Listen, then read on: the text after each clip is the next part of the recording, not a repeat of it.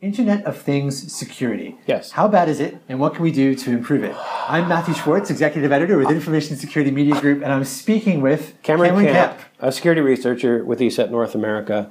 Is the sky falling? Right. And so um, we've always taken the approach that no, the sky is not falling.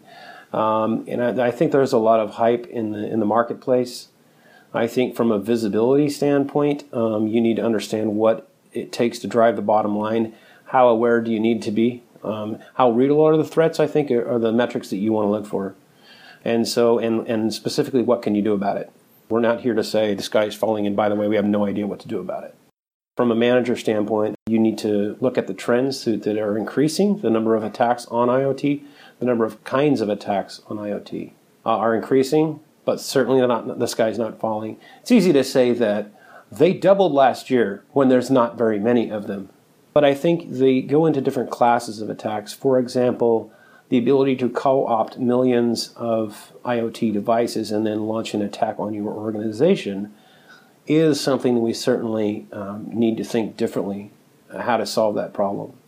Uh, you, you, know, if you get a DDoS attack and it uh, comes from a network hub, then there's sort of some things we can know about that. If you get one that suddenly comes from everywhere and is uh, multi or multiple hundreds of gigabits, that's a real business impact. And I think that's where we start to say, what can we do? What should we do? And how can we best protect not only SMBs and home users, but the fallout from that in the business standpoint, in the large enterprise standpoint. Very few networks can withstand a 600 gigabit attack, and very few networks at core can withstand that. So you have the prospects of network segments failing. Certainly, we care about that relative to IoT. Is there anything that organizations should be doing differently today to help defend against these kinds of attacks, if they should even be thinking about defending against them, depending on what kind of organization they are? I think the first thing to know is that if you get attacked, um, have a relationship uh, with your upstream providers is, is obvious. That may sound to people in the IT kind of on the front lines. I think it's less obvious coming from the C suite, and from the managerial aspect, that many of these situations come from, in the end, guy one on your organization calling guy two, who's his buddy, at major network provider, major network intersection, saying, "Here, hey, here's what we're seeing." You need to have that relationship. You need to cultivate those kinds of relationships. So they understand what your business imperatives are. If they if they understand your business, they can know what what it means to you, and what the potential impacts are to you, and specifically what steps, what parts of the puzzle need to come together quickly. Uh, so you have to prioritize your disaster recovery, your mitigation, so such that you can continue to do business quickly, and less important uh, aspects of your business are more less time sensitive, less um, uh, revenue sensitive can you can triage for now and then and then deploy later as you get resources. So that's defending against DDoS attacks. So that's Yes. dealing with a DDoS attack Sure. fallout, having those Yes. relationships in place in advance, picking Yes. up the bat phone, Yeah. having the corresponding bat phone The go bat off. phone. Yes. Now, what about with IoT in general, Mirai botnet, for example? All of these devices that are being built that are showing up, DVRs, CCTVs, And they never die. and they never die. Who would who would replace them? Well, so that that's interesting. And I, in fact, there's a there's a restaurant in my hometown that had about a ten year old router protecting uh, a motel, chateau, gift shop, and high end restaurant. Uh, this this router has essentially no value. Uh, the only reason they have it is because it hasn't quit. And and my fear is that uh, there's a lot more of those type situations than we'd like to see. The way they found out about it was a, a- an issue with PCI compliance. Had they not had to, P, to pass a PCI compliance, you know, for taking credit card information, it would still be there.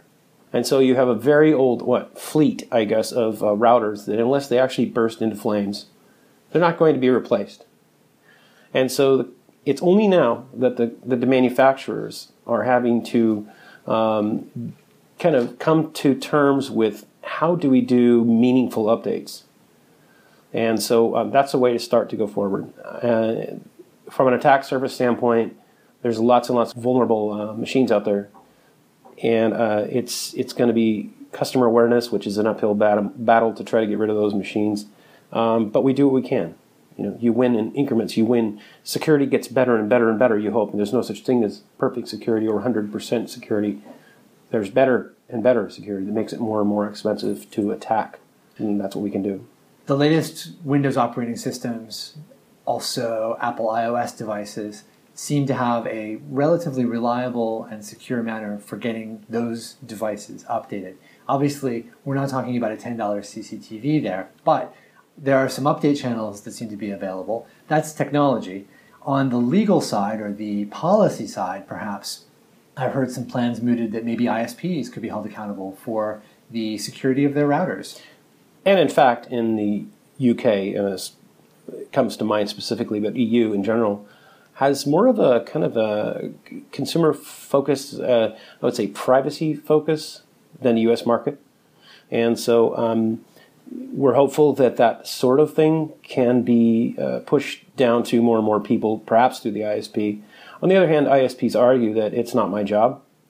Um, so I, have heard of ISPs saying, "Yeah, great, we'll get right on that. Send us, you know, five hundred dollars per incident, and we'll look into it." Because basically, they don't uh, in, a, in, a, in a market that's tight and scarce, especially for resource resources and research, like research bodies. Uh, there just isn't enough to go around, and they have to prioritize, and so ISPs resist it. Maybe the truth is somewhere in the middle. IoT is, we're starting to see a spike now. They're looking for the killer apps, and I think they're starting to find them. And so this next year will be very interesting in terms of manufacturer response. Obviously, the government is actually putting pressure on IoT manufacturers now, and so that's interesting. How will they respond? And what will happen, and will we all be safer or not as much? That'll be really interesting to, to see this next year. But not to talk long tail, we're still going to be dealing with the legacy of having failed to come to grips with this. Absolutely, absolutely. And, you know, a year from now, two years from now, restaurants are still going to be running very, very old routers, and maybe not care because they say I haven't been hacked yet. I must be okay. So the sky is not falling. The sky is not. Are falling. getting better. You, things are getting better. You can still use your mobile device uh, and and and and just keep an eye out. Keep your spidey senses up. You'll probably be probably be fine, and that's good. A bit of security optimism from Cameron Camp with ESET. Yes. I'm Mathew Schwartz with Information Security Media Group. Thank you for joining us. Good to be here.